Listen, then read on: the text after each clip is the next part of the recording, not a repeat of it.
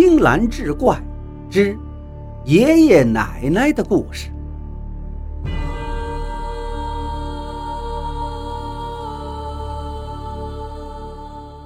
在我爸爸九岁那年，由于爷爷奶奶解放前都是大地主，因此被判定为成分不好，全家都被下放到了江苏南京的乡下。当时我爸爸兄妹五人，他是老大。我最小的叔叔还未过百天。当时那个县城的条件跟现在的山区差不多，但是我爷爷为人好，当地主的时候对家里的雇工和佃户也都非常好，因此大家伙还都为他说好话，所以呢也没受什么虐待。不过当时农村的条件实在是太差。他们一家人就被安排在一个废弃很久的大房子里。那个房子很大，但是主梁居然都倒了。奶奶说，当时走进那房子就觉得怪怪的，也许是第六感吧，总觉得有一种说不出来的压抑。而且，一般主梁倒了的房子，几乎是没有人肯进去住的。但是，碍于当时的条件。也只好委屈了。由于我爷爷下放前曾经当过会计，所以也就被安排去生产队当了会计。于是大家对爷爷就比较客气。生产队还派人把那个房子重新修整了一下，把大房子隔成了四套房子。同时安排住进这个房子的是一对老医生夫妇。老医生曾经留学日本。所以就被说成是汉奸。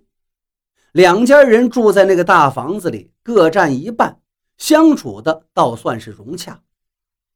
这个房子平时倒没什么，只是每到晚上睡觉的时候，我奶奶就会觉得那个房梁上似乎有双眼睛总盯着她。你仔细去看，又看不见什么，那种感觉特别的让人不舒服。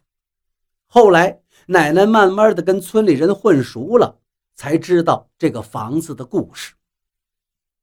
原来这所房子是一对老夫妻的，他们有两子一女。老夫妻人也很好，做事勤恳。后来他们省吃俭用存了些钱，就请木匠来造了这所大房子。过去的老人们都知道，那个时候的木匠。是最不能得罪的。老两口自然是好吃好喝的供着，每天不是杀鸡就是宰鸭的款待。但这些木匠吃饭的时候呢，发现了一个奇怪的现象，就是这些鸡鸭都没有内脏。有个心眼特别小的木匠就觉得这老两口是故意把好东西藏起来，不给他们吃。慢慢的，竟然心生怨恨。这个木匠呢，正好负责修主梁，于是他偷偷雕了一个木偶，割破中指，滴了一滴血在木偶的脖子上，然后趁人不备，就把这个血木偶偷偷的放在房子的主梁里了。谁知道到了完工那天，木匠们都收拾包裹准备回家，老两口来送他们。还给每个人一个小包，打开一看呢，里面居然是腌制好的鸡胗鸭胗。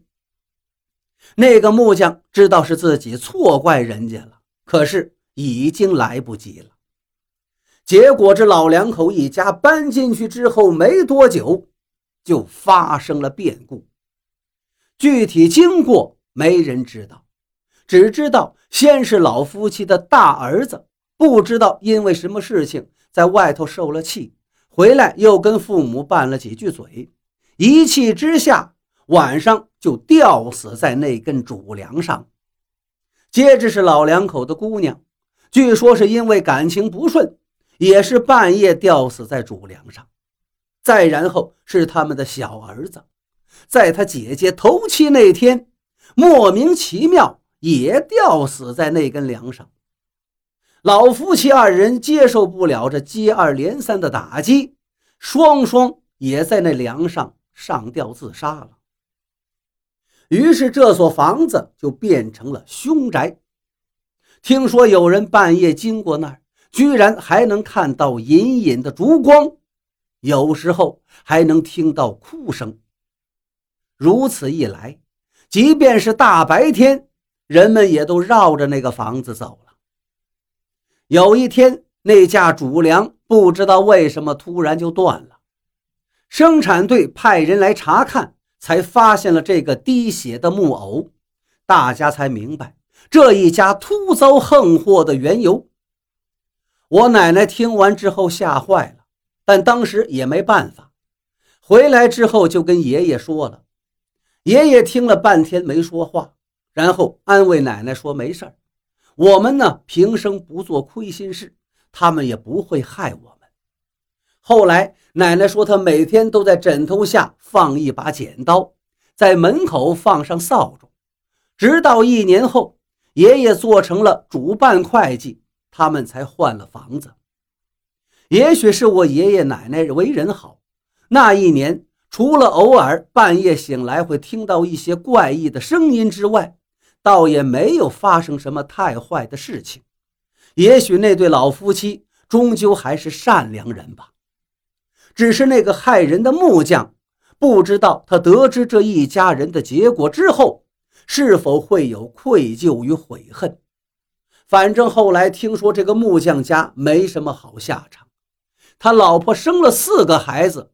都没有养成，最后老婆也跑了，老木匠是一个人孤独终老。